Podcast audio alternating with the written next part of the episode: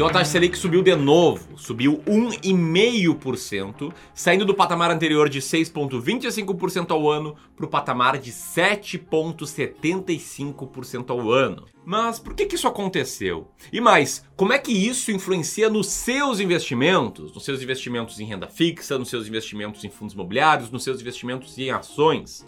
E mais, como eu, Ramiro, interpreto essa mudança e o que, que eu estou fazendo com a minha carteira? Tudo isso você vai ver no vídeo de hoje. É um vídeo muito bom, tenho certeza que vai te dar muita clareza sobre o que fazer daqui para frente, sobre como tomar boas decisões de investimentos com o teu dinheiro. Se isso parece importante para ti, nos acompanha até o final e aqui, enquanto roda a vinheta, comenta. O que, que você achou dessa alta? Você acha que vem mais altas por aí? Dá o teu pitaco aqui, tamo junto?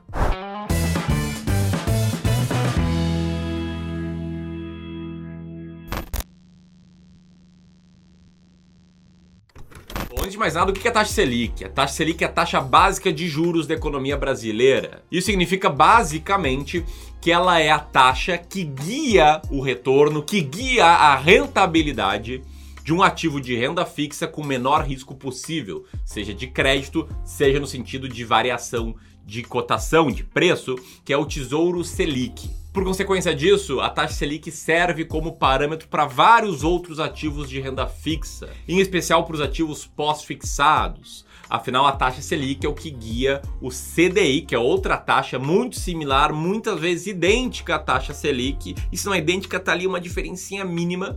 E o CDI guia a rentabilidade de várias aplicações, como CDBs, aqueles que rendem um percentual do CDI, como a própria caderneta de poupança, cujas regras consideram o patamar da taxa Selic, do CDI, como LCIs, como LCAs e outros ativos aí no mercado. E por que a taxa Selic muda? Porque às vezes ela sobe e anos atrás ela estava caindo, enfim. Como é que funciona essa dinâmica? Basicamente, um dos principais pontos, um dos principais objetivos da taxa Selic é atuar como uma ferramenta de combate à inflação. E o que a gente está vendo recentemente é um aumento geral no nível de preços, um aumento da inflação. E sempre que isso ocorre, é muito comum do Banco Central aumentar a taxa de juros. Te liga só nesse gráfico que está na tela, que mostra muito bem como inflação e o CDI são correlacionados. Quando a inflação está mais alta, o CDI está mais alto ele sobe logo depois. Quando a inflação cai, o CDI cai logo depois. Enfim, eles andam juntos. E quanto maior for a taxa Selic, mais estímulo pessoas e empresas têm para deixar o dinheiro paradinho no ativo sem risco, tirar dinheiro da economia, tirar dinheiro de circulação e fazer aí com que a inflação seja mais controlada. E atualmente a expectativa da inflação é que ela siga crescendo por um tempo, pelo menos é isso que os principais players de mercado estão dizendo, e não é palpite meu, eu estou aqui olhando um boletim semanal do Banco Central que é chamado de Boletim Focus.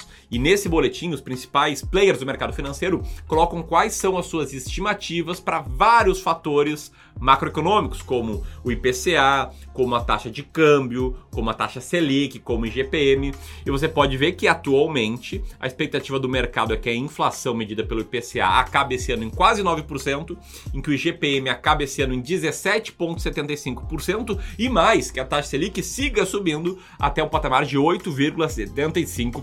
E o mercado espera que ano que vem, 2022, aí sim a inflação fique mais sob controle e que a gente finalize o ano de 2022 com o IPCA em 4,40%, o IGPM em 5,22% e a taxa Selic em 9,5%. E se a partir de agora você acha que a taxa Selic vai seguir subindo, senta um dedo no like para me agradecer por ter mostrado essa informação para ti. Me agradecer não, né? Agradecer a toda a equipe do Clube do Valor. Mas vamos lá, vamos falar sobre o que fazer com seus investimentos, o que, que muda, o que, que não muda, como eu acredito que deva ser pensada uma decisão de investimentos. E vamos começar pela renda fixa, em que é bastante simples de entender a mudança, em especial na família de ativos pós-fixada. Lembra que eu falei que a taxa Selic guia a rentabilidade do Tesouro Selic, uh, guia a rentabilidade do CDI, que por sua vez guia a rentabilidade de vários certificados de depósitos bancários, CDBs, LCIs, LCAs, etc. Pois bem, todos esses ativos que são pós-fixados passam a render mais imediatamente. Isso aqui, tá? É claro, é em termos nominais, ou seja, a taxa de retorno aumenta, mas lembre-se que para você, investidor, o que, que vale de verdade é o quanto mais rico você ficou, o quanto seu patrimônio cresceu acima da inflação. E a taxa Selic está crescendo justamente porque a inflação também está mais alta. A gente está num daqueles raros momentos em que a inflação ainda está superior à taxa Selic. É claro que com o aumento da taxa Selic, o que tende a acontecer posteriormente é a inflação cair, a taxa só vai voltar a cair quando a inflação estiver bem mais controlada, isso você pode ter certeza. Mas tem mais, porque não é apenas de ativos pós-fixados que vive a renda fixa, a gente tem também todos os ativos que são pré-fixados, como por exemplo o tesouro pré-fixado, como por exemplo CDBs que pagam 10, 12, 13% ao ano. Esse tipo de ativos né, em que a, a rentabilidade vem fixada no momento que você investe são os chamados pré-fixados. E aqui eu quero falar em especial dos títulos públicos pré-fixados como o Tesouro pré-fixado, que muitas pessoas acreditam que o fato da taxa Selic aumentar faz com que a cotação desses ativos no curto prazo caia. E se a gente for olhar aqui no site do Tesouro Direto, no histórico de preços de ativos pré-fixados, aqui eu estou olhando o Tesouro pré-fixado com vencimento 2024, de fato, nos últimos 90 dias, a cotação desse ativo ela vem caindo. Mas na minha opinião é um engano acreditar que a cotação dos ativos vem caindo porque a taxa Selic vai subindo. O preço vem caindo porque as pessoas não aceitam mais investir no ativo pré-fixado pagando 8,5% ao ano. E agora estão pedindo um prêmio de quase 12% ao ano para comprar esses ativos. E entra aquela situação que é o ovo ou a galinha. Né? Será que a taxa dos pré-fixados subiram porque a taxa Selic vem subindo? Ou será que a taxa Selic vem subindo porque atualmente já os investidores de um prazo médio já vêm se recusando a investir no ativo que paga 8,5% ao ano, num cenário mais inflacionário, num cenário em que o governo está furando o teto de gastos, está se descuidando da parte fiscal e está passando uma mensagem negativa de menor credibilidade, não está cumprindo o que se comprometeu a cumprir. Enfim, o grande ponto é, não é porque a taxa Selic subiu hoje que amanhã as taxas de ativos pré-fixados vão seguir subindo, tá? Isso aqui é uma dinâmica de curva de juros futura, é uma dinâmica bem mais complexa. Se eu fosse explicar, deveria ser uma série de vídeos só para isso, mas só para te dar essa visão, a meu ponto de vista sobre esses pontos, beleza? E aí sobre investimentos em renda fixa, a minha visão é que segue o mesmo. O Tesouro Selic segue sendo o melhor ativo para sua reserva de emergência. Ativos pré-fixados com vencimento 2024, eventualmente 2026, são os melhores ativos para você investir o seu dinheiro que você pretende resgatar em 2024, em 2026, em prazos médios e não longos. Eu não gosto da ideia de você investir em ativos de renda variável para prazos curtos e médios. Eu não acredito que isso vai te trazer um bom resultado consistentemente. Mas falando em ativos de renda variável, vamos lá falar um pouco sobre os fundos imobiliários. É para alguns pode parecer que os fundos imobiliários perdem atratividade por causa do aumento da taxa Selic.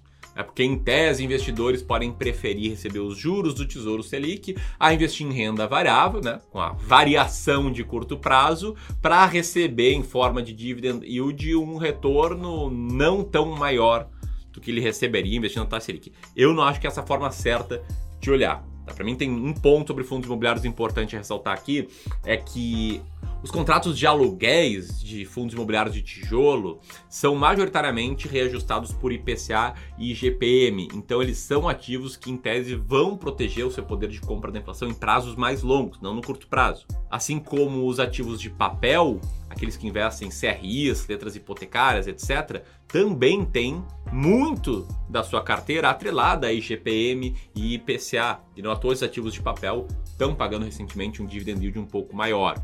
Para mim, os fundos imobiliários sofrem sim no curto prazo por uma dinâmica muito parecida com o que eu estava explicando dos ativos pré-fixados.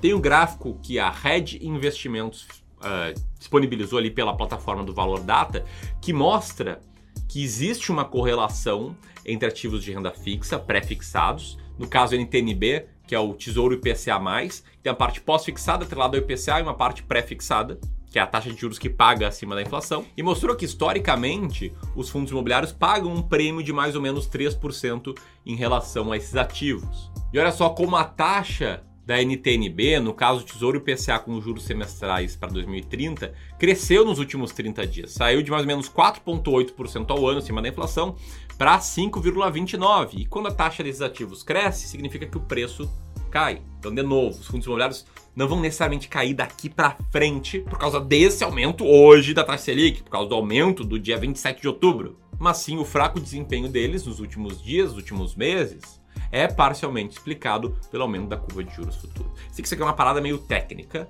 mas a minha conclusão, simplificando e pensando em princípios, é a seguinte: é muito bom para o investidor de longo prazo ter uma certa exposição, sim, em imóveis, e para mim, fundos imobiliários é a melhor forma de ter essa exposição de todas as classes de ativos do mercado que a gente acompanha desde 2011, a que mais teve retorno olhando para a classe de imóveis foi o IFIX, o índice de fundos imobiliários. É a linha amarela desse gráfico que está aparecendo na tela. E eu acredito claramente que fundos imobiliários de valor tendem a ter uma performance até um pouco melhor que a do IFIX em prazos mais longos. Bom, se até aqui você está gostando do vídeo, eu te convido para você se inscrever no canal e clicar no sininho para que você receba vídeos diários aqui sobre o mercado, sobre a forma com que a gente toma decisões de investimentos. Tamo junto? E enquanto você está falando, eu quero falar sobre o impacto no mercado de ações. E aqui, em tese, uma taxa de juros futura maior, mais alta, significa que o valuation das empresas cai. Por quê? Porque quando você quer encontrar o valor real de uma empresa, muitas pessoas fazem o exercício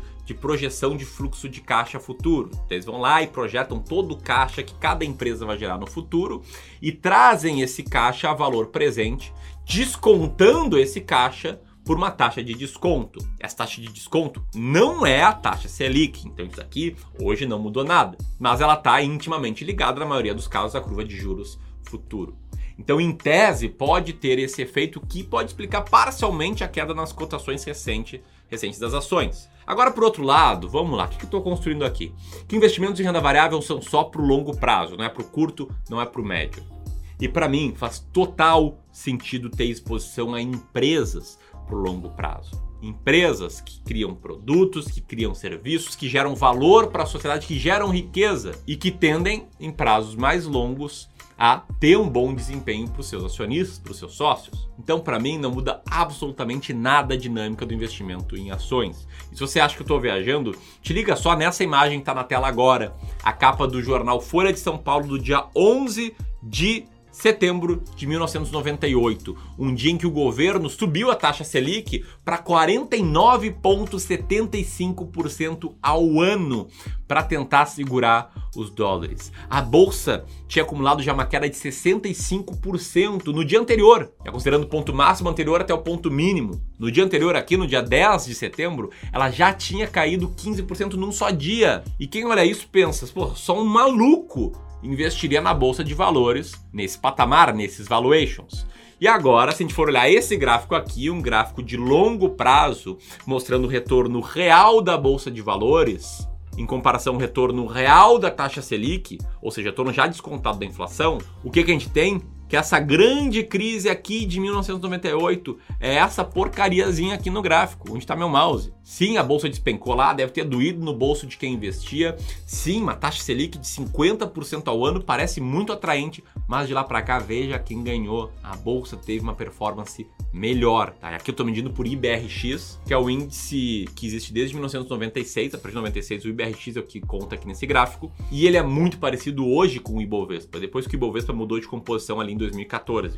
Então, para quem está no jogo do longo prazo, investir em ações segue sendo uma excelente alternativa. E mais, aqui a gente está falando da média do mercado, existem estratégias, como a estratégia do dossiê de 20 ações, que historicamente tiveram uma performance melhor. For mostrar desde o ano de 1996 até hoje, essa estratégia entregou um resultado muito melhor do que o do Ibovespa e do que do IBRX no período mais longo.